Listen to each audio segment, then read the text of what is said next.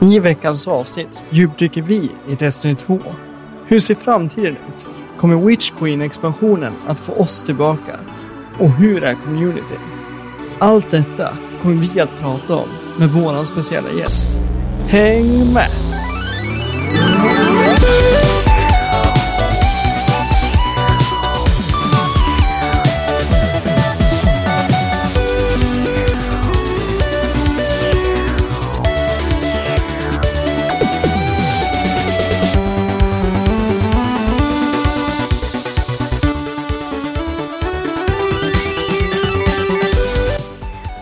Allihopa? Välkommen till ännu ett avsnitt av Allt under kontroll. Podden där inget är under kontroll och eran källa till nyheter, spelreviews och underhållning varje lördag. Jag är David Sjöqvist och med mig har jag mina co-hosts Daniel Jesaja Sjöqvist och Marcus Karlsson. Men inte bara det. Vi har även vår speciella gäst, Oskar Beats Henriksson. Tjo tjo. Kul att ha dig här. Jajamän. Liten nice. Vi, eh, jag var inte med förra avsnittet, men vi, jag säger vi, eftersom vi är ju ett team då, kom väl överens om att, eh, efter vi snackade om Destiny, att försöka ha ett eh, avsnitt som är eh, emot nya expansionen, Witch Queen, eftersom det släpps den här månaden. Och därav våran speciella gäst som är väldigt, eller väldigt insatt, har väldigt mycket timmar i Destiny, kan man väl. Ja, vi, hade, vi hade ju bestämt att han skulle med innan, innan vi ens hade frågat. Ja, ja. Så han hade inte mycket till val när vi kom och sa att du är med nästa vecka. Nej, det kändes lite givet va? Ja, nej, det var ju liksom väldigt oförväntat. men vi visste. Uh, ja, men jag tänkte innan vi börjar gå in på, liksom, bryter ner Witch Queen lite, att vi uh, går in på det vanliga och det är ju liksom, vad har vi spelat under veckan? Jag var inte med förra veckan så jag har ju mycket att snacka om, men jag tänker att någon annan får börja den här gången. Så uh, Daniel, har du lust att ta upp, ta upp vad du har spelat lite? Uh, jag, jag har spelat, uh, jag har faktiskt, du vet jag, jag har tjatat väldigt länge om att jag vill spela Valhalla, men det har varit för dyrt. Ja, precis. Och rätt så det var så var det nedsatt till 140 kronor på Xbox. Så då köpte jag det. Och nu har jag fått spela det. Så du har kört mycket Valhalla? Ja, väldigt mycket Valhalla. Och det tog mig åtta timmar att köra igenom prologen med tanke på att redan där kan man leta skatter, göra sidequest, uppgradera gubben. Så jag, jag är ju power 30 på ett level 1-område. Åh oh, jäklar, så du menar att du är 29 levlar högre eller power högre än vad du ska vara? Ja, man räknar med power. Och man får två stycken skins per level du går upp, i alla fall i början. Och då, då, då, för varje skill du liksom sätter in så får du en power. Så jag är ju power 30 på ett level 1-område. Jag har precis tagit mig prologen och är på väg mot England. Det här är precis varför inte jag spelar Ubisoft-spel. Det går inte, det är för mycket sidequest. Om man, de är ju bredvid en, så det är klart man klickar på den och tar den och så ska man springa ut och göra, äh, fy fan. Ja, nej, men jag har letat artifacts, jag har letat skatter, jag har letat allt möjligt och gjort massa sidequests där jag, ja. Vad spelar du för svårighetsgrad? Uh, inte svåraste, men näst svåraste.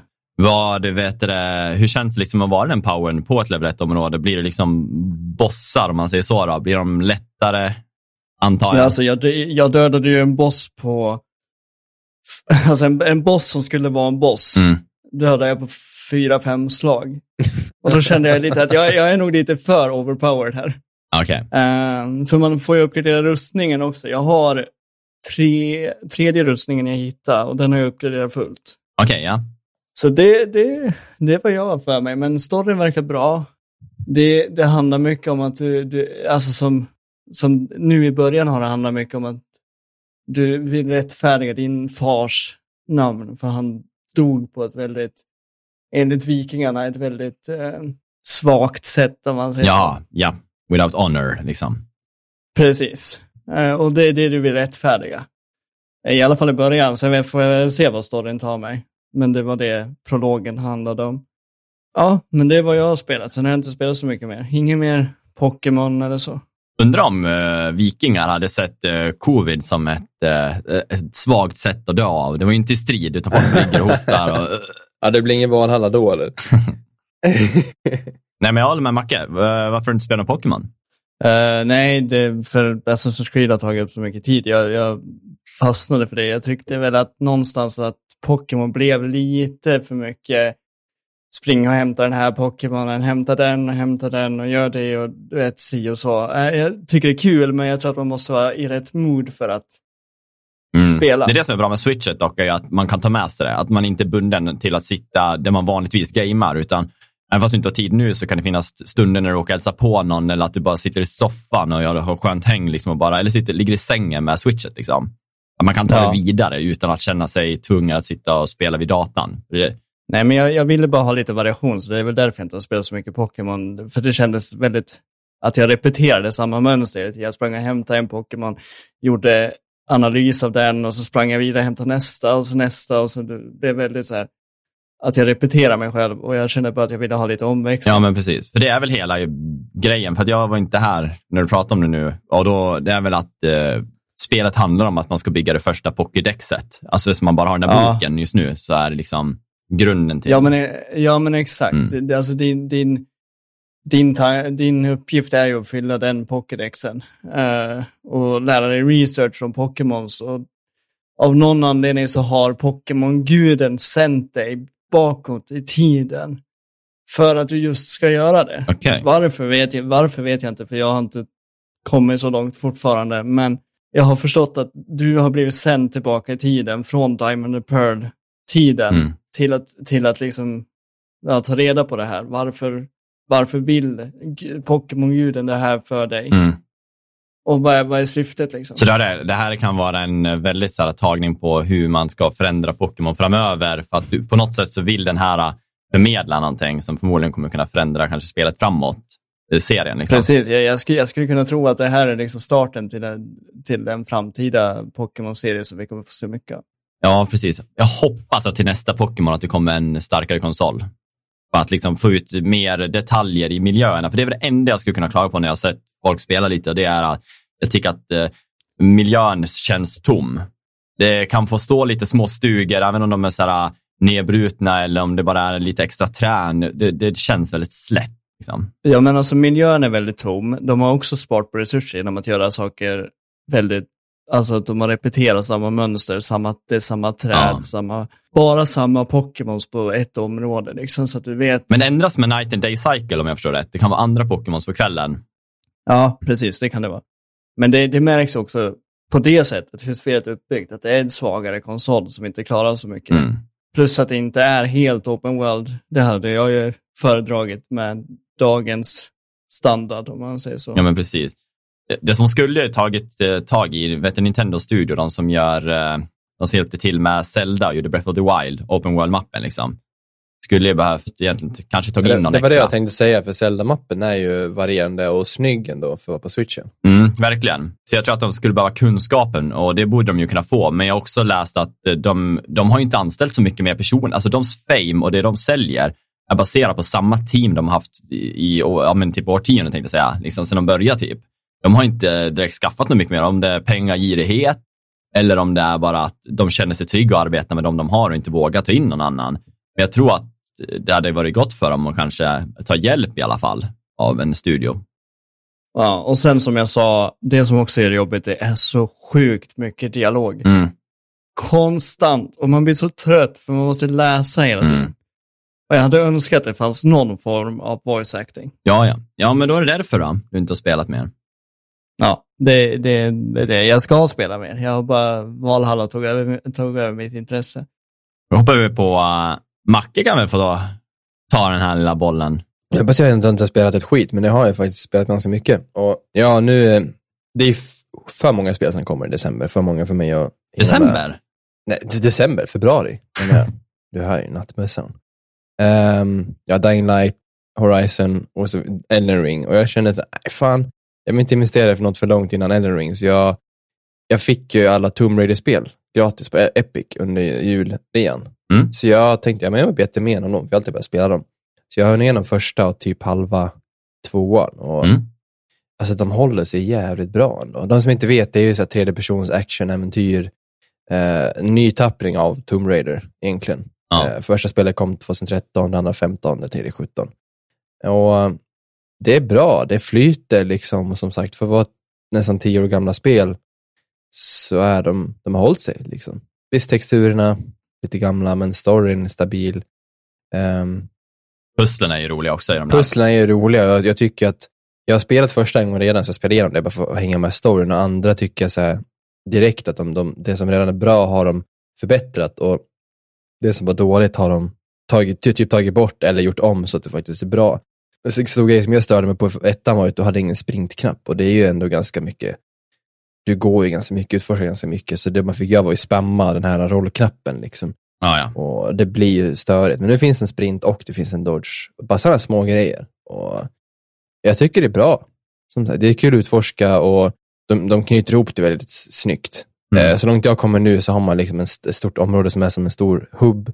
Och man kan inte göra allting, för man behöver ju låsa upp så här, uppgraderingar till sina, sina, sina gadgets och sådär. Sin pilbågen är ju en stor del av, av Tomb Raider. Och från Mm. början så har man, man låser upp senare när man har ett rep som man kan dra sönder dörrar och, och dra, så här, ropa sig över världen. Och det är kul att se, så här, okej, jag ser allt det här som jag inte kan ta mig till. Då får jag komma ihåg den där grottan och den där Mm. berget. Dit kan jag inte ta mig sen, för jag vet ju att jag kommer låsa upp de här grejerna. Så får man liksom mentalt notera det. Så det, det är kul. Jag brukar inte vara den som explorar allt. Men nu gör jag det för att jag tycker det är kul. Och tvåan har jag väl kanske en intention om jag inte ska 100% det. Bara för att det, det är nice att utforska och leta gömda skatter. Mm. Det är farligt det där. Ja, det är ju det. Sen har jag spelat det här nya roguelike-spelet eh, Vampire Survivor. Ja, just det.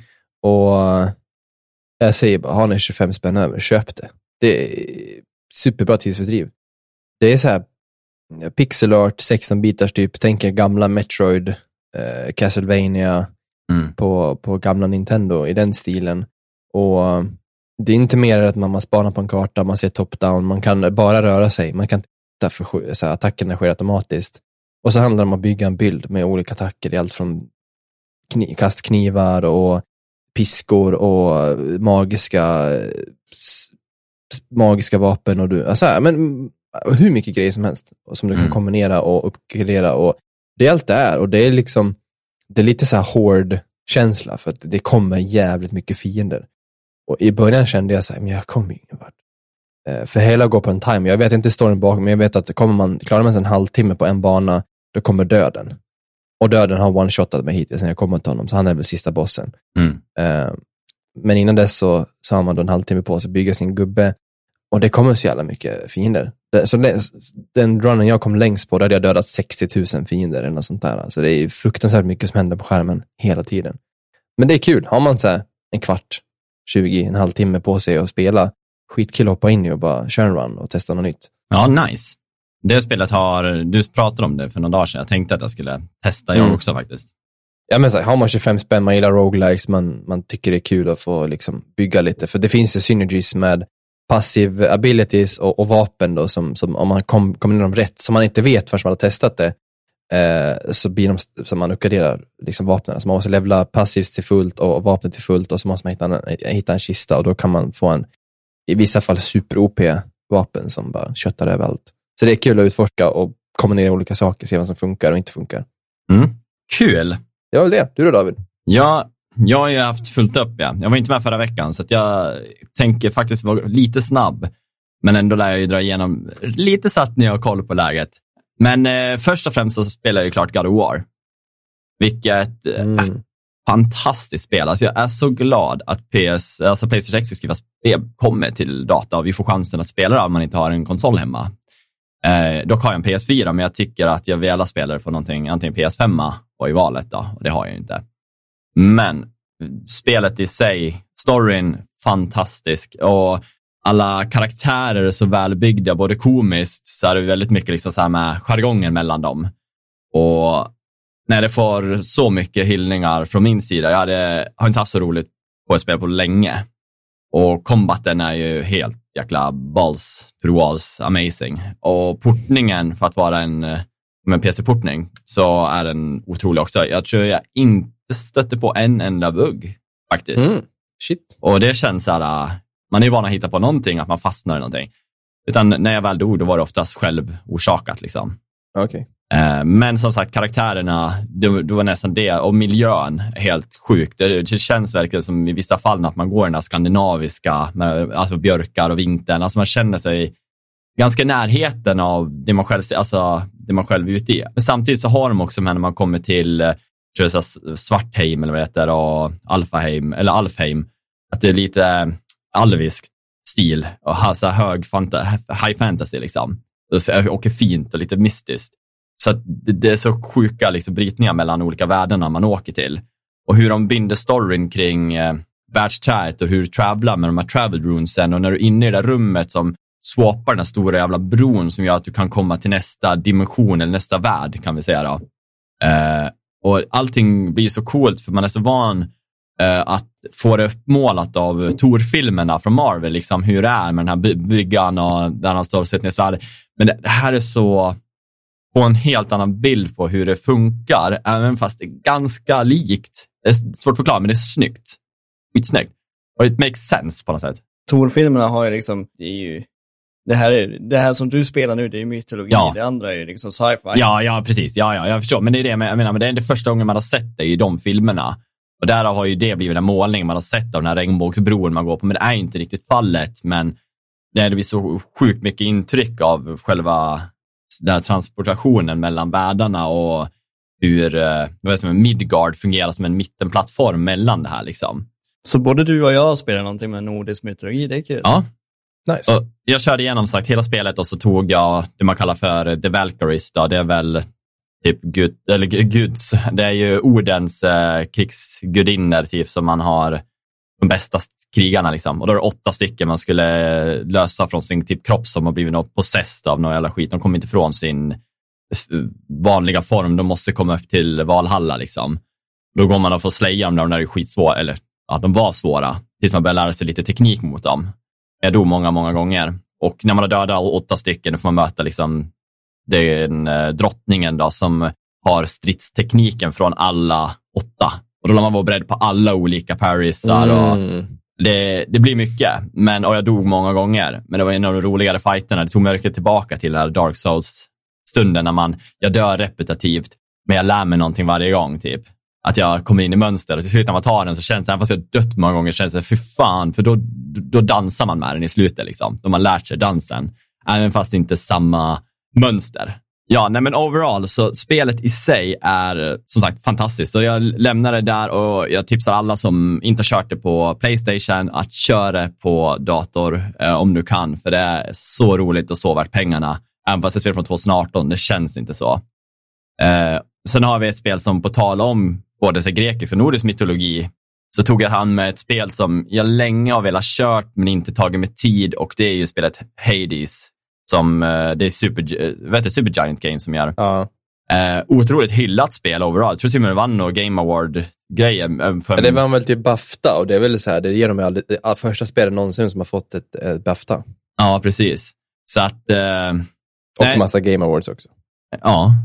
Det, det som slog mig med spelet, det var humorn. Eh, tog mig direkt. Liksom så efter, man går in, spelet i sig är ju en, eh, lite så som Dungeon Crawler, roguelike spel liksom. Du kör igenom, eller det handlar först och främst att du som karaktär, vill, vet jag, Sagrius, vill eh, ta dig ut ur helvete. Du vill inte vara där nere mer. Du vill liksom upp till ytan och alternativt upp till eh, gudarna uppe då, liksom i Olympus. Det var de tror i alla fall. Så de hjälper ju dig i mån av att de vill få upp dig till Olympus, men du, din agenda är ju inte riktigt där. Eh, du vill eh, på sätt leta efter din eh, eh birth mother då, som du inte vet vem det är, men du har fått en aning om var hon befinner sig. Men i, i den här liksom gameplayen du kör så är det att det är meningen att du ska dö. För dör du inte, då får du inte liksom contenten till vad allting handlar om. För varje gång du dör så finns det de här personerna i din huvudbas där Hades är och de stora liksom, kar- karaktärerna som Nyx, som är den du trodde var din mamma. Och så har man ja, en massa karaktärister som Hypnos är ju också en sån här som man stöter på direkt när man kommer ut den där dödspoolen när man dör och får prata. Och ställer man sig och pratar så får du så mycket historia och du får så mycket skit på dig. De kan bara kasta så här, ja, ah, du dog av den där igen. Mm. Ja, Ja, kanske de säger ju typ aldrig samma sak. Nej, Det är Jag- ju miljontals linjer med dialog. Det är helt sjukt. Precis. Jag tror jag klarade på 24 runnen så gjorde jag en hel run-through. Och under de gångerna så stötte jag aldrig på en identisk kommentar från någon karaktär, även om jag mötte dem i min bas eller om jag mötte dem ute på banan. För det finns karaktärer som dyker upp där med konversation, utan det är alltid, och så de minns ju att de har mött dig. Jaha, du är här igen. Liksom så här, och så drar de en konversation. så det är verkligen så här att spelet är så genialiskt på att få en att bara känna sig engagerad till både karaktärerna och ju mer du träffar dem får du lära känna dem. Du kan få perks via att ge dem gåvor så får du liksom saker du kan använda dig av i din playthrough. Och varje gång du kör så kommer du också, liksom, ju mer du dör, ju mer typ hjälp får du. Så tekniskt sett, ju mer du dör, ju lättare blir spelet. Ish. Ja, typ. Men också när du har kommit till viss gräns så kommer du liksom kunna börja uppgradera dina vapen på ett helt annat sätt. Men samtidigt så när du klarar av spelet första gången, då får du ett val av att nästa run du gör, att lägga på svårighetsgrader då, som gör att du kan få mer material för att uppgradera. Så du kan också göra det svårare för dig. Men det man märkte ganska snabbt av att eh, det är inte egentligen en spoil, man, eller jag visste inte det när man körde spelet först. Men det är att när, när jag klarade det första gången så fick, då märkte man att, oh shit, jag kommer, inte, jag kommer behöva klara det här många gånger till. För att som vi sa där med att eh, det blir vissa samtal som fortsätter på samtal, så är det samma sak med liksom avslutet. På grund av en händelse så är det liksom att du måste till ytan fler gånger för att kunna ha den här konversationen som ska komma vidare. Så det är inte bara att, jag har ju tekniskt sett klarat av det, men för att få hela storyn om varför och vad är ju, måste jag klara av det fler gånger och göra de här runsen. Så nu har jag gjort det två gånger och jag har haft lika roligt bägge och jag börjar experimentera med alla gudagåvor. Otroligt roligt spel. Och eh, sist men inte minst då, så var det ju nysläppet då, som kom bara för några dagar sedan här och det var ju Dying Light 2. Eh, körde jag. Och spelet i sig tar ju upp 20 år efter eh, det som hände när man spelade Dying Light 1 då, eh, i, vad nu staden heter, den heter eh, Karon, Haron? Någonting sånt där. Haran, tror jag den är. Och eh, det här är ju inte där, utan det är ju liksom att eh, viruset tog ju ut och har spridits i världen. Man fick nästan lite stopp för det tills det, det militära gick in och försökte hitta på en typ en, vad ska man säga, en, där de kan gynnas av det här viruset i krigsföring. Och som vanligtvis så ja, går det ju fel och en ny dark age kom över världen där bara få städer, en stor stad, liksom överlever, men det är säkert få små städer också. Men eh, man ska till den här stora staden som har lyckats överlevt för att leta sin syster Mia. Och spelet går väl största del ut på det, att det är din sökan efter din syster, men i det här hamnar man i massa eh, interaktioner med olika factions då, som är eh, peacekeepers som eh, har tagit på sig den här militära rollen som defenders av staden, men de är också lite så här eh, douchiga som eh, de, de tycker för att vi defendar så förtjänar vi, typ så. Medan, och sen finns det de som är eh, i basaren, de som är lite mer vanligt folk, som känner sig förkastade av peacekeepers. Även att de hjälper dem så känner de att vi behöver inte er för att det ni gör är att ni tar mat och supplies från oss. Och i storyn här så kommer du få träffa många karaktärer från bägge sidor och ta beslut som kommer påverka hur staden kommer se ut och hur den gynnar dig eh, framöver. Liksom. Så att eh, väldigt mycket beslut som kommer kunna ha konsekvenser. Och nu vi har tagit oss ifrån första staden, eh, man är i, till en, kommit till en större där det är riktigt så här stora höghus som man har fått en eh, paraglider man kan glida med. Det är skitkul, intensivt. Jag skulle inte säga att det är så mycket skräck. Alltså, det var det inte ettan heller när man har lärt sig spela spelet. Det känns eh, lite, vad ska man säga, det, det, det är mer action bara liksom. Ploj, liksom, och det, combaten är otroligt rolig. Om det är någonting jag ska klaga på så känner jag väl att de har ju otroligt mycket buggar som är i så movementen och eh, en stor del är ju, som jag inte tycker om, det är att i varje cutscene, eller varje gång du pratar med en karaktär, till exempel i basaren, så kan du få så att ah, du ska prata med de här fem personerna. Varje gång jag går fram till en person och startar en konversation, så fastnar liksom gubben i, eh, i bilden kan man säga, att du ser framifrån, det är first person, så ser du den där personen prata med dig. Och jag själv känner att jag blir så jävla klaustrofobisk när de gör sådär, att jag inte kan få sätta mig eller stå och teabagga någon medan jag lyssnar på någonting. Nej, men jag vill ju kunna röra min gubbe, oavsett. Och så det känns att jag ska prata med fem personer, om varje håller mig kvar och jag sitter och lyssnar på den här dialogen utan att kunna vända mig. Jag bara känner så här, men hallå, hade det varit en cutscene som i God of War, där det händer saker i bakgrunden, alltså när cutscenen har impressions och liksom är starka, liksom, då gör ingenting, för då rör min gubbe så jag ser han i third person hur vad han håller på med. Men om min gubbe bara står och blint lyssnar på en person, då vill jag inte stå där och bara se på ett ansiktsuttryck som är medelmåttigt animerat. Om du förstår vad jag menar. Liksom, det, det, det är inte liksom, de har inte nått hela vägen i just så facial impressions och sådana Ja, grejer. det, det, det reagerar jag på när har, ni har streamat, eh, när ni har spelat, att Mm. animationerna är ju ganska klumpiga. Ja, men därför känns det så konstigt att showcasea det så att man låser sig. Jag hade hellre bara gått runt och bara lyssnat för att det är bra konversationer. Alltså, roleplaying, alltså segmentet med att man får känna i storyn och allting. Jag tycker det är bra. Jag tycker det ändå är så här, jag vill veta mer. Och jag undrar så mycket om karaktärerna och mina beslut är jobbiga ibland. Känner fan och så gjorde jag inte det där för och så för att det backlashar liksom. Så jag tycker om det. Sidequesterna har jättemycket komik i sig. Man kan tro att det liksom bara är seriöst, men många är ju så här roliga, men det kommer till en seriös punkt i den. Så att det är otroligt roligt och jag kommer fortsätta spela spelet. Det har ju som sagt några få liksom buggar, men de är jätteduktiga på att de lägger upp på Twitter, liksom, så här ligger det till. Det här är vad vi fokuserar på nu och så har de lagt ut punkter varje dag. De här arbetar vi på, de här är lösta, de här kommer imorgon. En update på, liksom. så att de, Ja, det är bra de ligger i och de är, är, pratar med oss. Det är lite annorlunda mot från så här 2077, hur det låg där och hur de, har verkligen pressat sig liksom att Ja. vi ska fixa det här spelet. Eh, och det, kollar man overall reviews så är det liksom så nästan 80% positiva, vilket är otroligt bra. Även fast jag tycker att det är väldigt buggigt så tycker jag fortfarande det är roligt. Och det är det folk tror jag, upp, alltså, väljer att känna liksom att okej, men jag tycker att det är kul ändå. Det känns som att folk ändå liksom kan, kan se ljuset i tunneln så att säga. Att, att grunden som är där och tanken är bra, men som sagt man behöver lösa lite, Ja, precis. lite. Så, men jag tror, ska man spela för full optimal liksom, känsla så ja, kanske du ska vänta faktiskt en månad eller två på att allt är löst. Då kommer du få liksom, ett flawless gameplay. Men jag tycker fortfarande det är roligt som sagt. Och vi spelar med, jag spelar med två polare och nej, vi slayar och vi dropkickar zombisar och man, man parkourar som man är en jävla gud. Det var de tre spelen, två klara. Och så har vi ju våran eh, utmaning som ni skulle ha pratat om förra veckan. Ja, vi, eh, vi nämnde det, men jag tänkte det är kul att ha, ha, ha dig med. Nu när vi Ja. har alla tre gjort det.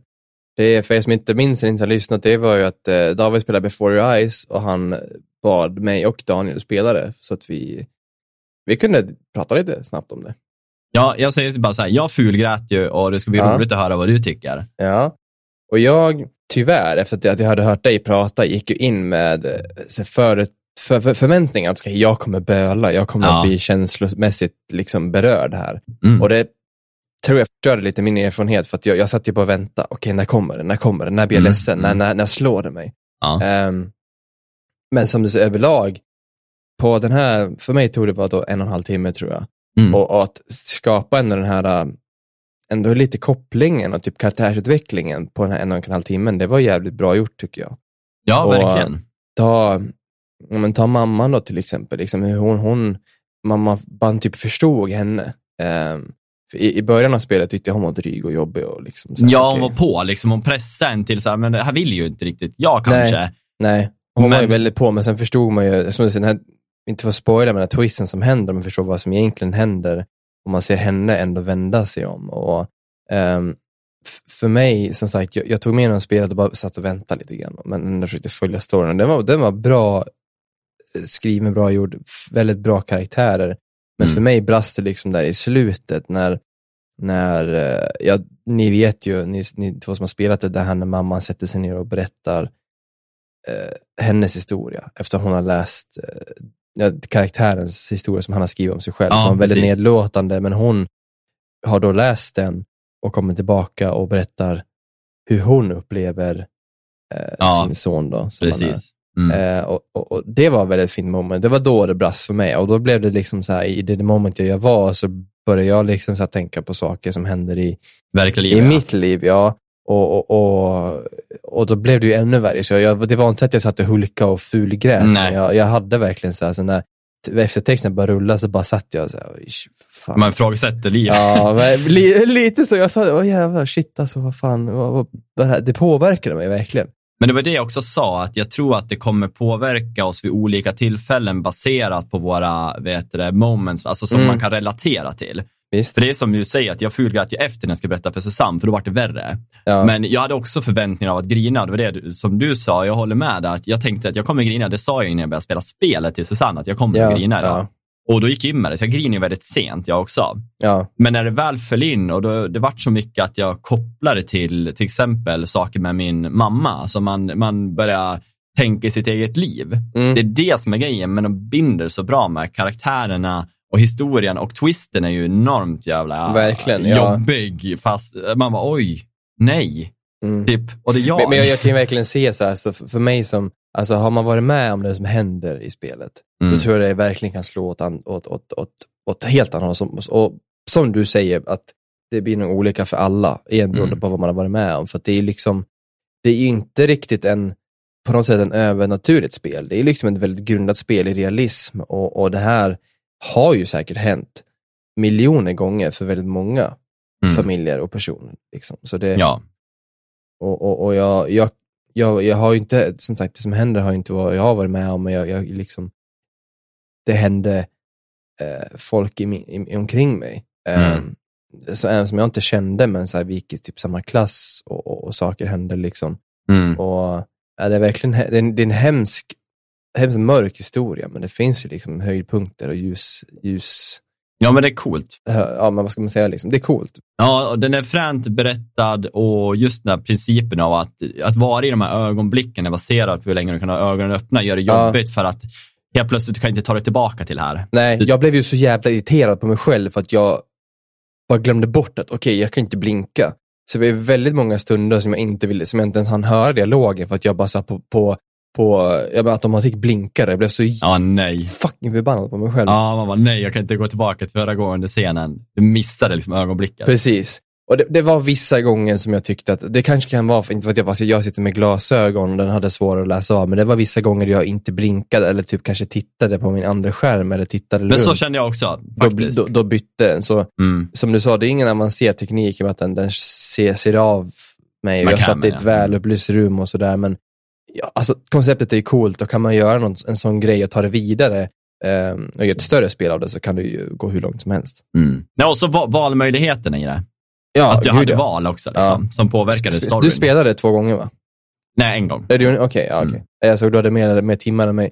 Ja, det tog lite längre tid för mig. Jag kan ha ögonen öppna längre. Vad tyckte du då Daniel? Ja, jag vet inte, jag, alltså, jag har inte spelat det än. Nej, du gjorde inte det? För jag, Okej. jag, jag, jag, har inte, jag har ingen webbkamera än. Och jag försökte få igång det med den här Epoch Cam Ah. till telefonen. Men det, det, den vill inte läsa av den.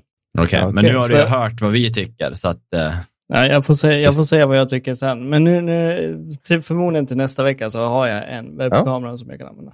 det låter bra. Ja. Men nog om det. Nu ska vi prata om det vi är här för. Nej, nu ska Beats få se vad han har spelat. Exakt. Oj, vad jag får spela, det är ju, det är ju Destiny. ja, vilken skräll. Såklart. Vad fan? Men jag har även spelat CS och lite Minecraft. Ja, du var ju med Mm. på PubG, ja. Ja, just det. PubG, det är, det är sällan. Det är en gång om året. det. Sen avinstalleras det. Japp, avinstalleras inför nästa år. Ja, ja. Ja, men då har du ju rivit av plåster i alla fall för i år. Men eh, nej, men ja, då ju du bara spelat det då. Men eh, jag tycker vi går in på det, Destiny 2, för jag är ju så jäkla taggad. Du skickade ju oss en länk igår. Ja, från uh, Bungie. De hade ju en eh, stream premiär igår på Youtube om deras Viddoc som är videodokumentär om eh, expansioner som de brukar släppa en gång om året då, inför Mm. en expansion där de förklarar om ja, vad, vad det är det handlar om, vad är det nya som kommer.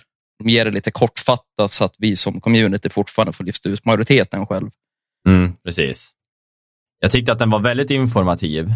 Alltså, och det gör de jättebra. De förklarar inte bara vad de har gjort, utan också mål. Vilket jag tycker är viktigt. Att de inte bara, för det är Mm. mycket som händer, men det är mycket som kommer hända. Och Oh, det tycker jag de Men verkligen det, var, det var väldigt enkelt att ta in tycker jag. Jag som inte har spelat så mycket Destiny eh, kunde ändå fatta premissen bakom expansionen och som sagt liksom allt nytt och allt som händer. Mm, Så det var en väldigt bra, kort och koncis video. verkligen. Att ta fram liksom de största delarna. Vi kan ju prata om liksom nya expansioner, sen tycker jag vi går in lite också på det gamla. Eller om hur tycker ni att vi ska göra tvärtom, gå in på det gamla först? Gå in på det gamla först och sen så kan vi prata om lite nyare. Så här, jag tycker att vi kan prata om hur, eh, hur communityn är idag, Mm. hur den var Mm. då och sådär. Ja, absolut. Du har också spelat ganska mycket Destiny, va Daniel? Ja, förut. Jag, jag slutade spela när eh, Cade eh, dog. Det var väl i Forsaken, va? Mm. Precis, Forsaken. Spoiler alert. Det var tre år sedan, men spoiler. ja, jo, men jag, jag, jag slutade spela i Forsaken och sen, eh, sen började jag spela lite på dator och så sen vart min karriär över. Eller Mm. pensionerad tills vidare. Jag, jag känner ju att att bara dra det från eh, Destiny 1 så har de tagit stort kliv i storytelling. Eh, det var inte dåligt i Destiny 1, absolut inte. De hade väldigt mycket pussel i Destiny 1 också som var väldigt svåra och djupa. Alltså i nivå på att liksom lösa community-pusslerna var svårt. Eh, och det har de väl också behållit i sig. Jag tycker att det kanske tappade ett litet tag och sen slet de bort dem från Activision igen så kände jag att de på något sätt återgick. Kan du känna så, Oskar, att det varit någon skillnad mellan eh, när de var för Activision och efter?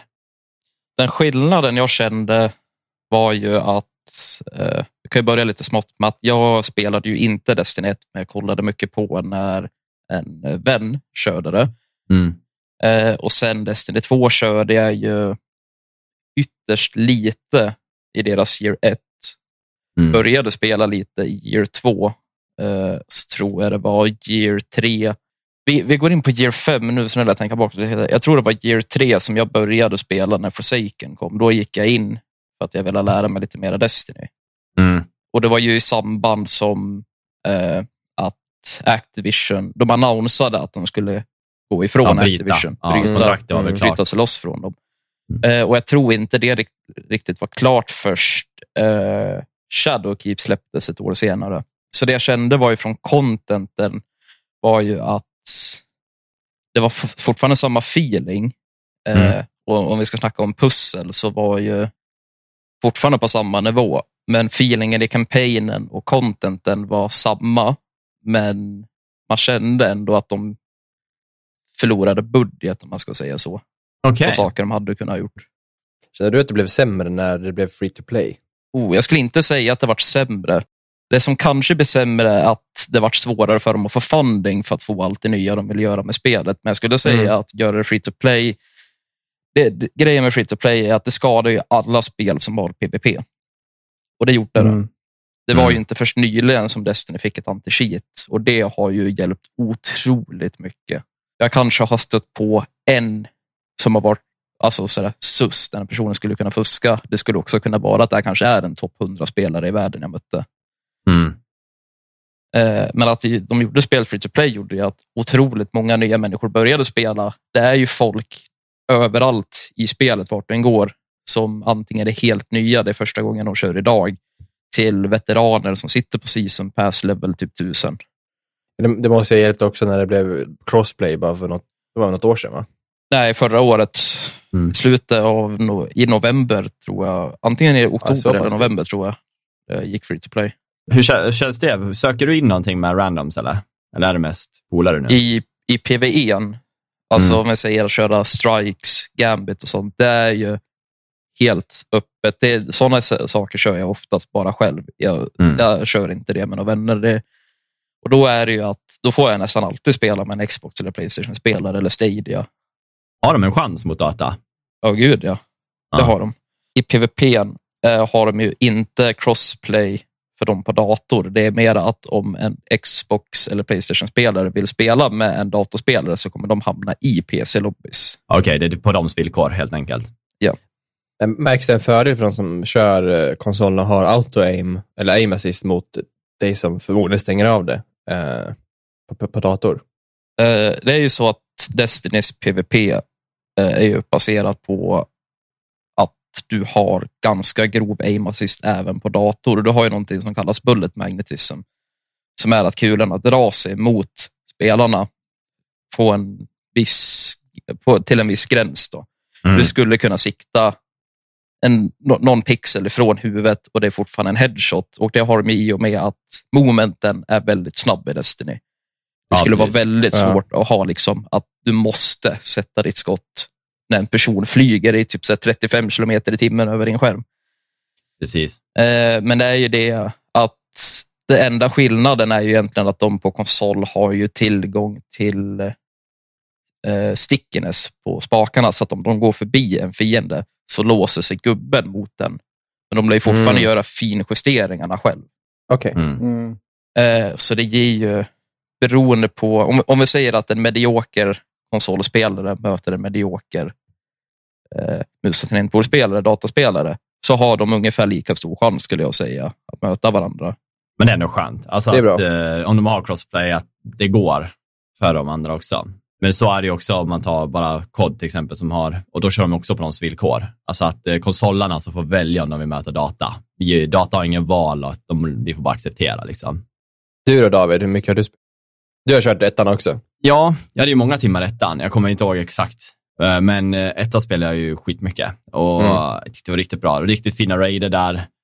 Eh, Men som jag sa, att jag tyckte väl att storyn är bättre nu. Sen har jag aldrig, jag har varit insatt i den att jag känner att det är intressant, men jag har nog aldrig varit så insatt som du, Beat, som du läser ju på om allting, du kan allting. Det är så intressant när du förklarar, nu har inte jag spelat om senaste säsongen, men när är vi på väg mot hela den här Savatun-grejen och det börjar uppmanas att det börjar liksom vara, folk är possessed av det här, eh, vad ska man säga då, det är väl typ någon, eh, hons röst eller någonting, att de pratar. Sång.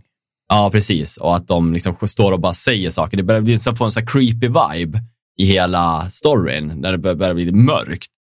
Jag känner ju liksom så här att från ettan, där man var och tyckte att det var roligt att spela, så har det tagit sig så långt till att de de berättar en otrolig story som nu är på väg till att bindas ihop.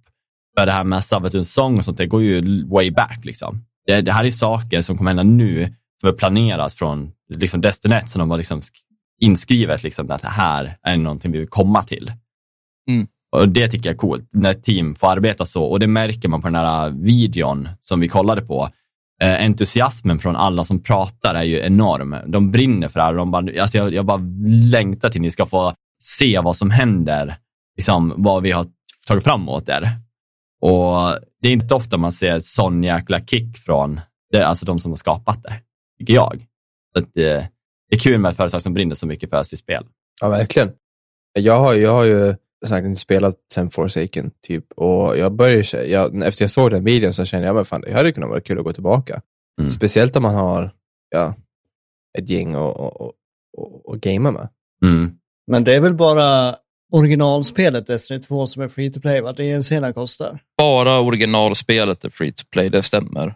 Eh, Mm. Men sen finns det väl skillnad på eh, expansioner och DLC, va? Eller, eller säsonger och, och expansioner måste man köpa separat, eller hur? det? Precis, Eh, för de har ju storyn och spelet uppdelat i att du har ju ditt free to play-spel där du helt enkelt kan göra activities. Du kan åka till alla planeter och du kan åka och skjuta fiender. Du kan köra strikes, du kan köra PVP, du kan köra Gambit. Allt sånt är ju free to play. De har ju dock också en free to play raid och en free to play dungeon. Mm. Men sen släpper de expansionerna och då får du ju tillgång till alla de nya vapnen. Du får nya areas i de nya planeterna som du annars kanske inte skulle ha access till. Du får ju alla uppdrag, du får nya exotics. Och sen har du säsongen som de släpper i samband. För när de släpper en expansion släpper de fyra säsonger som är tillhörande som kommer rakt på varandra. Mm. Och de är fortsättningar på storyn och saker som leder till nästa expansion. Det är nog det enda jag tycker är synd, är ju det där med att man lägger pengar på dem också, om jag inte missminner mig. Man köper season. Ja, de är ju en hundring per season. Det är inte jättemycket. Det är Det är inte mycket pengar, det är mycket content för pengarna, Mm. men det är ju fortfarande tråkigt att man, man kan ju tycka att det är tråkigt att du måste spendera de pengarna. Ja, den här säsongen fortfarande, när du betalar för expansionen. Liksom. När du kanske redan har betalat 600 kronor för expansionen kanske du inte vill betala 400 extra. Nej, för season updates liksom. Men eh, ja, alltså de, de behöver ju pengarna för att kunna fortsätta utveckla och jag tycker att det de levererar är inte alltid kanske supermycket. Det, första day, dagen de släpper liksom den här season updaten, liksom. man kan beta av väldigt mycket och så blir man så här, ja men du, nu har jag gjort klart allt. Fan, Det fortsätter, varje vecka så har de ju, det kommer någonting nytt. Varje vecka så fortsätter ta storyn vidare. Ja. Hela seasonen. Så att det, det kanske verkar så li, lite content först, men det dras ut så jäkla långt och de håller ju liksom alltid nya grejer. Och det gör ju också så att du kan spela lite på dina egna villkor. Liksom, om du är så hardcore som mig och vill gå in och göra allting och sen göra allt annat efter första Mm. dagen. Då kan du göra det och då kanske du får ganska mycket tomrum där du inte har någon ny content. Men du kan också välja att nej men jag väntar typ en vecka eller två så har jag lite mer att göra då. Du har ju Mm, precis. hela säsongen på dig att göra allting där. Man har ju liksom, jag vet ju själv när man lirar, och för, ja det var väl förra expansionen jag lirade mycket. Men eh, man har ju liksom den här dagen, man vet att det är reset och så går man in och bara pumpar alla de här, så man får alla rewards för att få upp sin gear score. Ja. Och det, det, det är kul, det är ju så här, men det, det är ju verkligen bara en så här checklista för mig. Jag bara check, check, check, check, nu har jag gjort den, nu har jag gjort gambit, nu har jag gjort strikes, vad har jag kvar? Och så kollar man, det är bara så här, det är så skönt att bara checka av grejerna och veta att det är klart och sen kan man bara, nu tar vi upp Destiny nästa vecka igen. Men kan inte det bli lite så här tråkigt reparativt, tänker jag? Ja, alltså, Det går, jag skulle säga att det går från person till person det också. För det är, om vi tar till exempel, vad ska vi ta, WoW mm, som också är ett MMO-spel. Då. Mm. Du, jag vet inte hur det är när de släpper expansioner. Är, finns all content att göra? Hur är powergrinden där? För jag tror den är ungefär på samma nivå som Destiny. mm. Men jag tror att de släpper lite efteråt också, för det kommer ju oftast en ny raid eh, under tidens gång. eller att Ja, men de, de släpper ju in, li, in, lite som säsongerna, men kanske med större mellanrum. Liksom, Mm. De släpper ju 9.1.2.3 och så vidare. Men Och det är eh, det folket där fortsätter komma tillbaka och de som spelar WoW har ju kört det sedan sent 2000, tidigt 2000. Jag vet inte när Ja. WoW riktigt släpptes. Nej, men det är som du säger, det är spe speciella personer som håller sig verkligen kvar. Sen finns det de här som mig Mm. som eh, har mina dagar när jag först kör klart grejerna för att grinda upp, för att hålla mig up to date med det gearet jag behöver. Men sen är det också dagar jag går in då vi kanske har kört raids, när man har så här, ja, men på lördag ska vi köra en raid och försöka ta oss vidare. Liksom. Självklart så finns det ju olika varianter av spelare. Men du, en liten fråga bara. Vet du hur mycket timmar du har? Oj, eh, på Steam har jag lagt 3 500. Mm. Sen har vi timmarna som är på Battlenet och på Playstation 4. För jag började ju köra på Playstation 4. Ah, du gjorde det? Det visste inte jag om. så jag tror du vi snackar upp mot 5000, att det är så, så mycket. Kanske inte 5000 men garanterat över 4000. Ganska mycket ändå för att börja på säsong tre. Det är jävligt sjukt. Ja, alltså du började ju spela för skojs skull med mig, med mig och Renen. Ja, jag började köra med er eh, för att spelet, eh, ni, ni satt ju och körde och jag tänkte, ja, jag har ju ett Playstation nu, jag och så då kan väl jag lika gärna börja spela med så det var något gemensamt att köra. Mm. Ja. Och jag förstod ju ingenting. Det är, det är ju ett svårt spel som en nybörjare att ge sig in i utan hjälp. Ja, det är, man, man kan inte bara kasta sig in i det. Ja, Jag tänkte säga att vi körde ju en hel del då tillsammans och sen när det vart free to play på Battlenet så började jag spela där. Ja. Och sen gjorde de ju cross-save, så jag kunde köra med min PS4-gubbe på dator. Då gjorde jag ju så, men då förlorade jag alla expansioner för att det var bundet till placet du har köpt det. Så då började jag spela lite mindre, men sen när det vart eh, överskickat på Steam, då köpte jag om allting och började om där. Mm. Eller började Mm. med min PS4-gubbe där. Och resten är historia. Resten är historia. Jag satt bara och tänkte på det du sa med att man märkte liksom den här när de klev ifrån Activision och eh, hamnade liksom på egna ben med att man kunde märka kanske att de inte hade samma founding på grund av att inte ha sin peng, penga sugar mommy liksom bakom sig. Ja. Eh, det, man, man märker liksom när de pratar om den här expansionen så känns det som, och det pratade vi lite om innan här, att det kan ju ha funnits ganska tydliga tecken på att Playstation, alltså att Sony köpte upp Bungie har varit på tapeten ganska länge, kanske längre än vad man tror. Och att de har verkligen preppat den här expansionen och lagt pengar och kommer liksom trycka nu.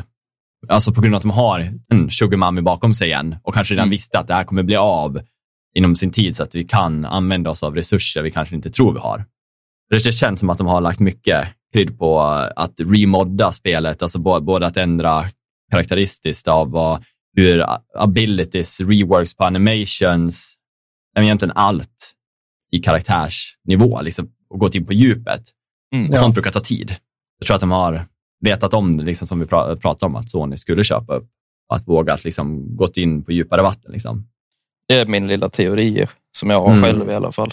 Ja. Och det är också skönt att Sony köpte upp dem för det innebär ju att de får mera funding. De har lättare att anställa folk. mm, verkligen. Ja, det Yes. sa ju du David, ja, du tänkte säkert säga det. Ja, nej, men ta Eh, det. Vi såg den nyheten ju att de, av de här, vad är det, 3,6 miljarder dollarna som gick in i det här köpet så har de ju Mm. lagt 1,2 av de pengarna har ju gått in eh, och lagts på personalen. Där de till exempel har lovat bonusar varje år, tre år framåt för alla som är kvar. För att liksom, de, de vet ju att det finns väldigt mycket potential, väldigt mycket kunskap och kvalitativ erfarenhet i bandy. De vill ju hålla kvar folk. Mm. Och, så de, ja, det är väldigt mycket pengar att lägga på bara personalen för att hålla kvar dem. Så det känns ju ändå som att Sony verkligen tror på att Bungie och Destiny kan fortsätta leva på och bli, fortsätta vara stort liksom och bli ännu större. Ja, precis. De har någonting och det ser de potentialen i och kan ta användning av eh, liksom over, vad ska man säga, eh, över eh, studiosarna mellan varandra, liksom, att ta hjälp. Sony har väl också alltid haft förtur till exklusivt material, va? De hade det under Forsaken. När de bröt sig loss så vart det inte längre tror jag. Om det var något Okej. samband, för Playstation har inte haft något exklusivt innehåll från Destiny. Sen Forsaken tror jag. Det brukar ju vara, för det har vi pratat om också, att COD brukar ha, det, då, bägge ägs ju Activision, undrar om det är någonting mellan Activision och Sony då? då?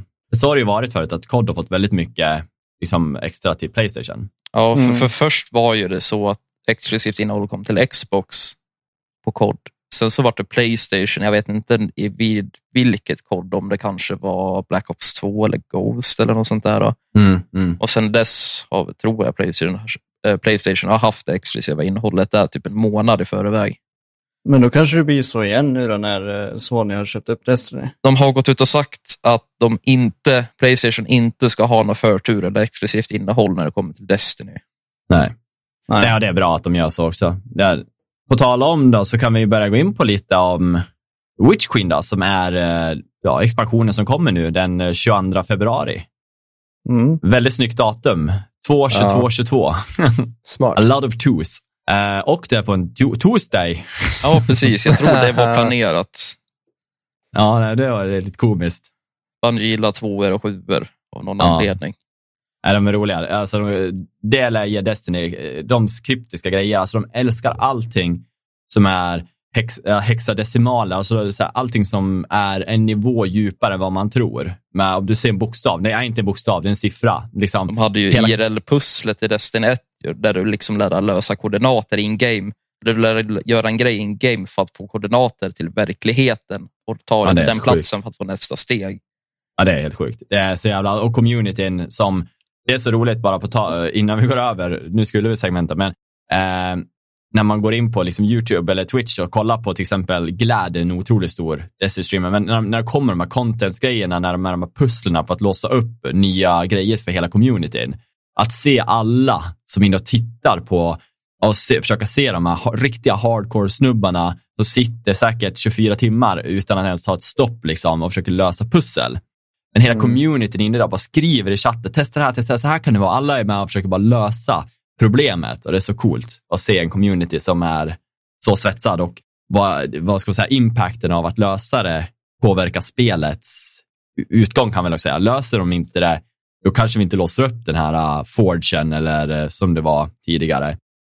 Och vilket ledde mig in på min fråga, hur är communityn? Alltså hur är, är den väldigt toxic, är den hjälpsam, är den...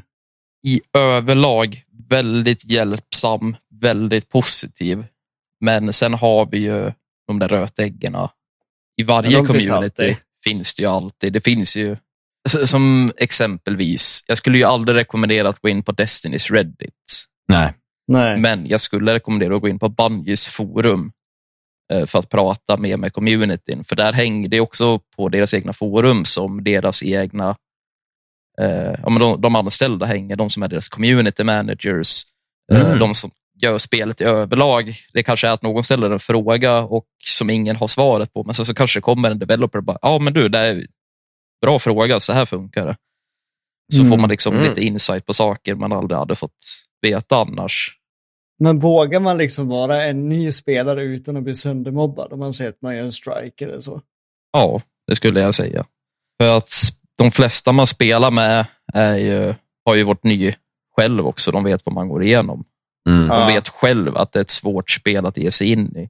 Och de flesta, som, om vi säger att du går in på forum och frågar om hjälp om en sån simpel grej som Gambit eller Strikes, då kommer du få ett hjälpsamt svar. Du kanske får folk som erbjuder sig att ja, men jag joinar dig och visar hur det funkar.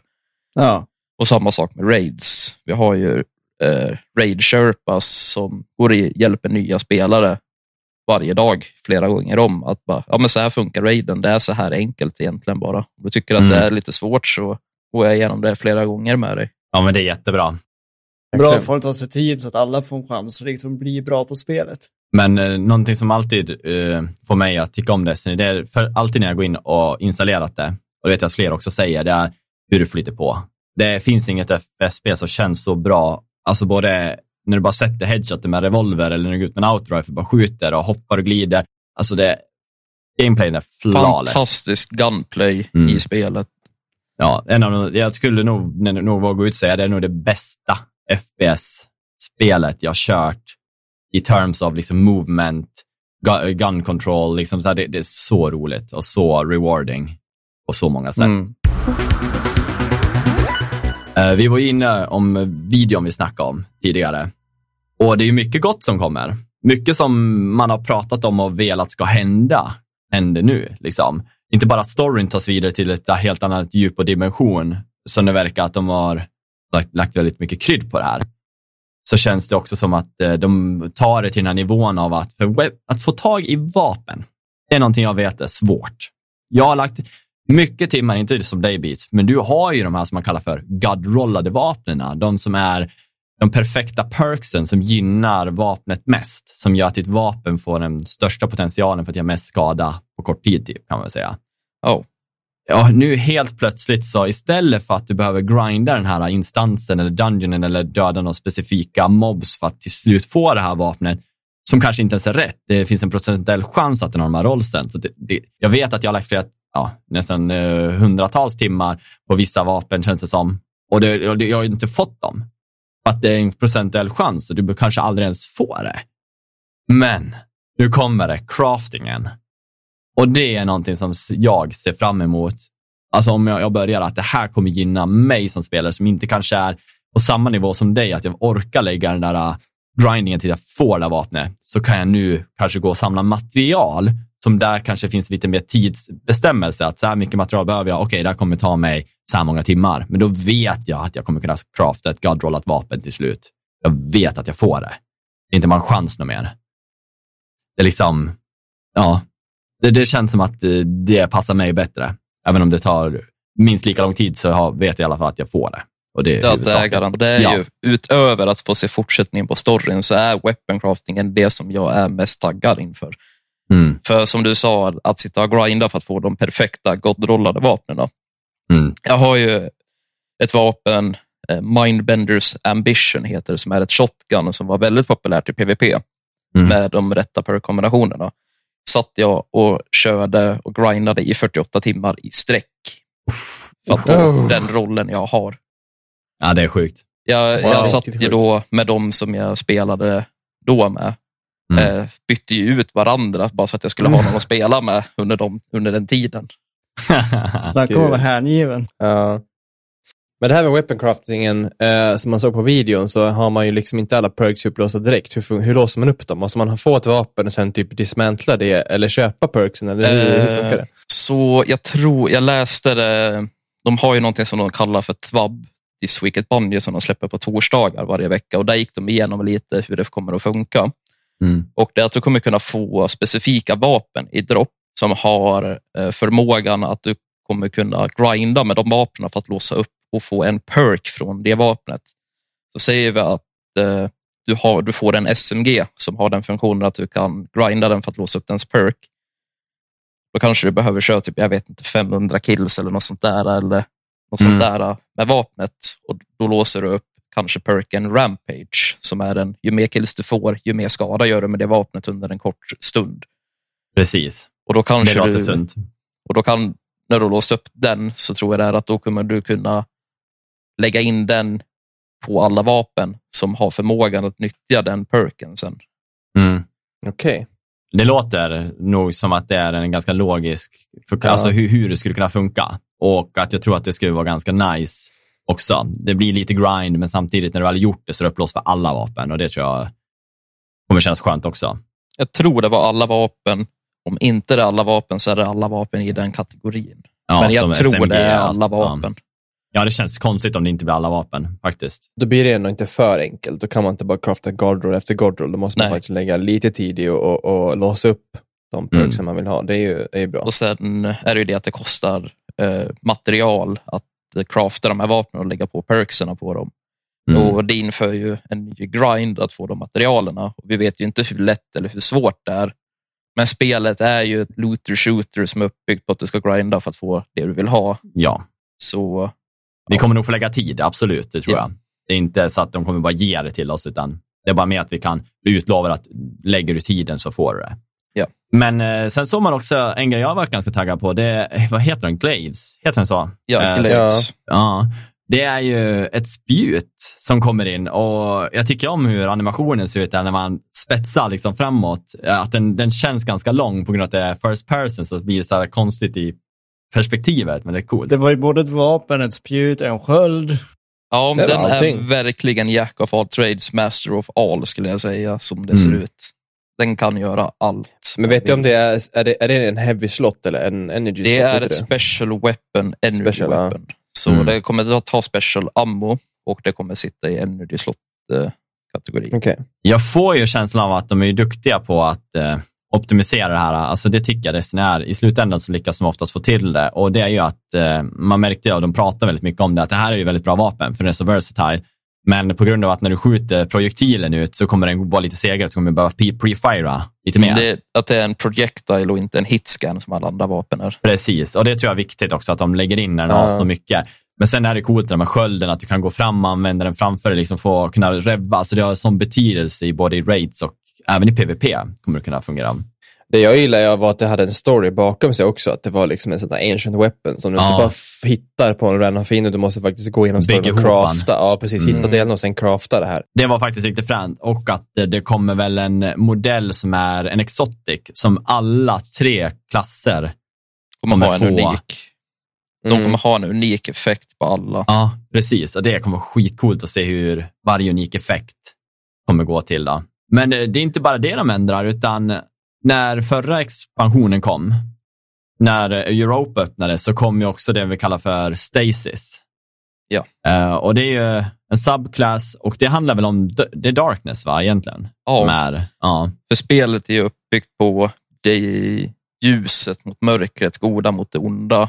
Mm. Men det är, expansionen hette Beyond Light som de sa själv i trailern, the line between light and dark is so very thin.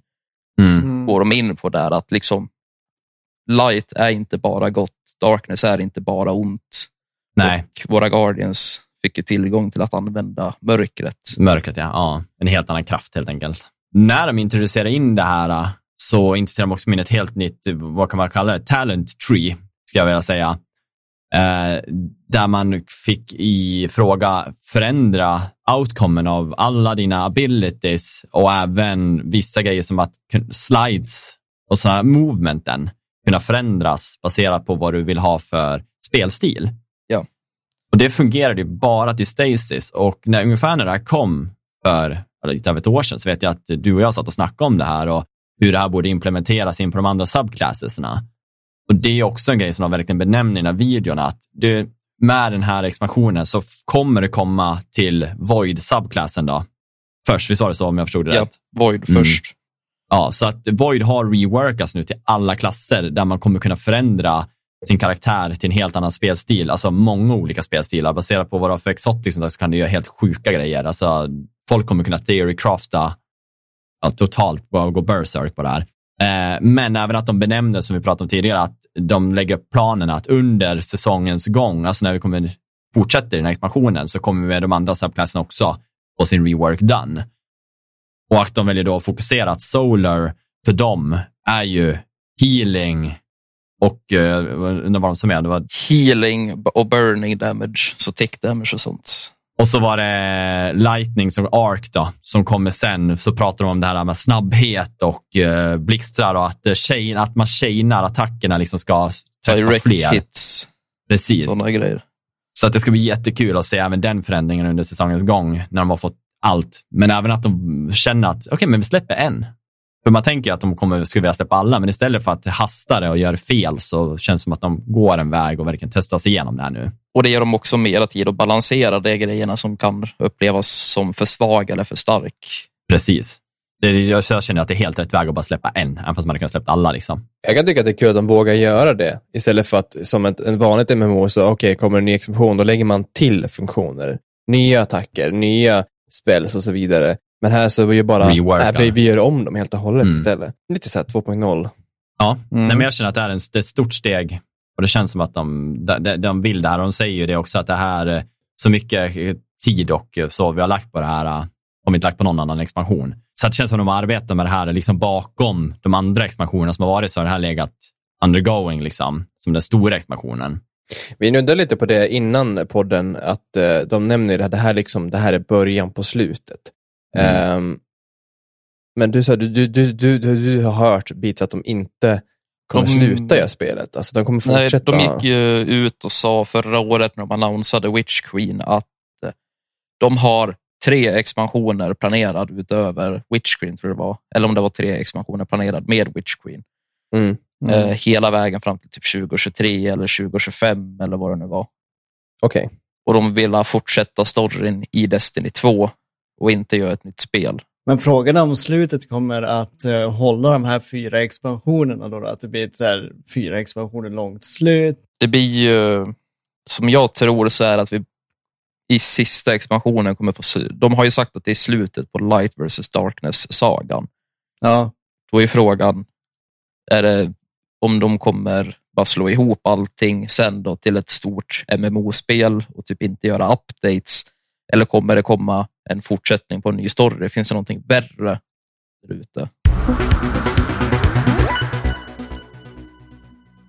Men eh, på tal om, vi kan ju gå in på det liksom innan faktiskt vi börjar runda lite och det är ju det stora i det här och det är ju väl storyn egentligen. Oh. Vad den tar oss. Vi pratade om det, det är början på slutet, men eh, det här är ju någonting som har byggts upp sedan vad de säger, det är ju Destiny 1 och jag känner också att jag har minnen, det var så länge som jag spelade 1 nu, så det, man, man liksom blandar ihop dem. Jag har för mig att Savatuns sång har funnits med Alltså sen Destiny 1, när man gick in på en boss när man mötte... Finns en strike i tvåan som är baserad på Sabafun sång. Ja, precis. Ja, men, den ja. ja. Mm. Men jag tror Sabafun har ju, Sabafun har ju alltid pratat som med sina syskon. Oryx och någon annan var det nu är. Uh, Sibu Araf heter hon. Som mm. kommer bli nästa bad guy, vad jag tror. För att hon har varit väldigt mycket fokus i den första säsongen utav okay, ja. Eh, senaste expansionen. Och hur hon har faktiskt typ kommit hit och skickat sina champions efter oss. Ja, the big boys. Ja. Det är ju så att Sabaton har ju alltid varit, som vi pratade tidigare om, Sabatons sång, det är liksom någonting, ingen har sett hon riktigt, men det har ju alltid pratats om hon och på något sätt hon, kan hon processa folk genom att den här typ sången eller orden eller vad det är sägs, så kan en annan bli possessed. Visst är det så det funkar? Typ. Tror det att när, när du har hört hennes sång i alla fall så kommer du aldrig kunna unheara den. Och hon, okay. Ju mer personer som har hört den, ju starkare blir hon. Okej, okay. vad fan vad läckert. Och hon har ju processat folk, för man finns ju lårbitar från, eh, som är från Savafund. Hon förklarar saker hon har sett runt om i världen och i Tower. Hon har redan varit liksom bland oss. Mm. Det var coolt. Jag benämner det i videon och jag fick nästan så här gåshud. Liksom, hon vet vilka vi är. Alltså, hur ska vi kunna överraska hon? Hon har varit bland oss och vet exakt vad vi kan. Typ. Och vem, vem är hon? Om hon är bland oss. Liksom. När jag är supertaggad och får se liksom, hon komma till, alltså i, vad ska man säga, det är så här, återskapa, alltså hur de, hur de gör henne när man inte ens har sett henne förut. Hur, vad, hur kommer hon se ut? Vad kommer hon liksom, hur stor är hon? Men när man ser på bilder så ser hon gigantisk ut. Liksom. Sen vet man inte, det kanske bara en avbildning eller om hennes karaktär liksom på något sätt är helt annorlunda mot det de visar där. Men... Jag tror hon är cirka 10-12 meter. Ja, det är så jävla sjukt. Men eh, de pratar ju också mycket om eh, eh, att med contenten, att de kommer vara mycket mer persistent med det här nu. Var tredje månad så ska det komma en ny raid eller en ny eh, dungeon. Ja, och var tredje månad är också releasen för en ny säsong. Så varje mm. säsong får vi ju en, en ny endgame-aktivitet att köra. Det är, det är ju mycket bra. närmare nu, så att det kommer ju liksom göra att det blir mycket roligare som spelare, även för mig som kan tycka att ibland att det tar slut, för det tar, det tar inte slut. Men jag orkar inte göra allting som är den där hardcore-grinden, liksom. Så, men då finns det saker att göra liksom, inom kort. Jag, eh, vad känner vi? Är, är det, det är det. Vi är väl eh, överlag ganska positivt förväntansfulla. Jag känner att jag skulle lätt kunna, alltså så här, återvända till Destiny. Det, det jag skulle tänka mig var att jag skulle nog behöva lite guidning, för det skulle vara lite overwhelming att bara komma, komma in nu och bara bli överöst av alla, allting som man lär tänka på. Mm. Jag känner en snubbe som har lite över 4000 timmar som kan Ja, visa jag tror som han också. Han ska vara ganska bra. Kan show the light. Mycket koll. Ja. Jag kan ju säga det till alla som har kört Destiny tidigare och har ett hum om hur det funkar, är att nu innan expansionen är perfekta tillfället att börja spela igen för att påminna sig själv om hur det funkar inför expansionen. Mm. För de skjuter ju upp allas power level till 1350 eller 1360 tror jag det var. Så att alla börjar på samma nivå. Så du behöver inte oroa dig om att powergrinda direkt när du börjar. Oroa dig över att någon annan är högre än dig. Eller att Mm. det Nej. blir omotiverad av det. Men, men kan man köpa alla expansioner i ett pack eller måste jag köpa dem en och en? De kommer Eh, nog lägga det som packar jag tänker mig nu. Nästa. Är det på grund av limitations när det kommer till lite hur spelet är uppbyggt och för att spara på storlek på spelet, för de vill inte ha ett 250 gig spel så kommer de ju ta bort Forsaken-expansionen nu Mm. Och contenten Mhm. som är till den för att ersätta med Witch Queen. Det kan man tycka lite vad man vill om. Eh, Jag har ingen stark åsikt om det. Nej. Så allting, alltså den, den planeten och all, all, all content. All content som är Även vapen och sånt. In, vapen och armor kommer såklart finnas kvar. Men med Okej. tanke på att planeten försvinner så kommer det ta ett sätt att få tag på det. Ja, Okej. okej. Så det blir ju lite en sån där, uh, du lär vara där för att få det grejer. Och Det kan ju vara lite coolt också, liksom, kolla vad jag har för shotgun som ingen ny spelare kan få tag på. Men det betyder inte att det är det bästa shotgunet i spel exempelvis. Vilken tur att jag var där under Forsaken. Nej, det har spelat. Så jag tror enda expansionerna du kommer kunna köpa är ju Witch Queen, Beyond Light och Shadowkeep som är de tre senaste. Då. Mm. För det var ju samma sak när de la till Beyond Light så tog de ju bort eh, de, som de två första expansionerna som jag skulle kunna säga var halvexpansioner för det var, de var ganska små och lite content. Men de gjorde ju dem free to play för att de gjorde, alltså, de gjorde ju samma sak med Forsaken nu. De gjorde campaignen och gav mat- material gratis för att få tag på lite exotics och sånt från Forsaken. Nu Mm. innan Beyond Light för de visste ju att de skulle ta bort det. Mm. Ja, ja. Men det är ju, som sagt, som du säger, börja spela nu då. Det är väl det vi får lägga fram till alla. Börja spela nu om du vill börja spela. Nu direkt, på minuten. Ja, men jag, som sagt, jag är sugen. Och, så, det kan ju vara så att man tycker om det. Jag har ju den här expansionen, så att jag skulle ju kunna gå in och bara gibba lite. Men eh, samtidigt så är det, så här, det är så skönt med den här nya starten också, när det precis startar för alla och så bara köra igång. Liksom. Men Eh, är det någon som vet hur många spelare Destiny sitter på? Då, de brukar ligga och snitta på typ mellan 100 och 300 000 på Steam. Är Eh, och det brukar ändå. vara lite samma eller mera på Playstation. Det brukar vara mindre på Stadia och Xbox. Men de, de hade i alla fall över en miljon eh, pre-orders på Beyond Light. oj, nice. Det, det Ja, är skapligt. Det är bra. Kul. Nej, jag känner inte att jag har något mer. Jag känner som, alltså jag är taggad. Det kommer Ja. mycket gott. Som sagt, uppköpet, allting som Sony gör, jag tror det kommer gynna. Det är liksom, det är bra grejer som händer nu och jag har aldrig inte tyckt om spelet, utan det handlar mer om att det tar mycket tid. Mm. Och så är de alla MMOs. Liksom. Ja, så är det. Men att, folk som inte spelar det och vill ha ett schysst FPS-spel, även om du bara vill köra storyn så kommer du få otroligt roligt. Men börjar du liksom gå in på det här med raiden och communityn, det finns så mycket mer att hämta. Liksom. Mm. Sponsring på gång kanske. Mycket som vi säljer in det, som allt annat. Xbox Game Pass, Destiny. Nej, men jag tycker att det här uppköpet är bra och just att Sony låter Bungie vara Bungie. Och, Fristående. Mm. och, och, och köra, sin, köra sitt race på det, att de ger ekonomiskt stöd, skulle man väl kunna säga, till att de ska, kan fortsätta med den här serien. Ja, precis. Men jag vill tacka dig, Oskar, för att du ville vara Ja, med. kul att du ville vara med. Ja, jättekul. Det hade ju varit eh, roligt om man fick reda på det innan. Näst, nästa gång så jag lovar det. Jag skulle faktiskt vilja lyfta ett eh, mail vi fick idag som vi alla har läst, som jag tyckte var skitkul. Eh, Johan som hörde av sig och hade lite tips och tricks på vad han tycker vi skulle kunna göra bättre. Och det uppmanar vi alltid er alla, alla andra att göra. Ju. Eh, har ni Ja. tips på vad vi vill, ni vill att vi pratar om? Har ni så här, vad vi kan göra bättre, vad vi kan göra sämre, eh, vad vi ska ta bort, vad vi ska ta till. Bara fan hör av er alltså. Vi finns ju överallt egentligen. Instagram, Facebook, mail, ja, Discord. Det är liksom, vi, vi älskar att höra vad, vad ni tycker och tänker. Nu, nu försvann David här, men jag kan väl runda. Ni, som sagt, vi, ni vet var vi finns på sociala medier. Vi har en Patreon och uh, som vi alltid säger, har ni inte pengarna, lägg dem för fan inte på oss. Lägg dem på mat och husrum istället. Men har ni en extra slant ni känner vi är värda och blir stöttade av er så mm. uppskattar vi såklart det, det, vi kan, kan få. Så vi, vi kan få det här att rulla på och bli ännu bättre. Nu är han tillbaks till lossan. Jag har rundat av lite, så vi kan väl säga tack och bock för oss och så ses vi nästa vecka. Ja, och som vanligt. Ni vet var ni finns. Vi finns på Patreon. Jag har dragit här David. Fuck. Ja, men lär ändå gå nu så att det blir perfekt. Ja, men vi hörs nästa vecka då boys. Hej då! Hej då! Hej då!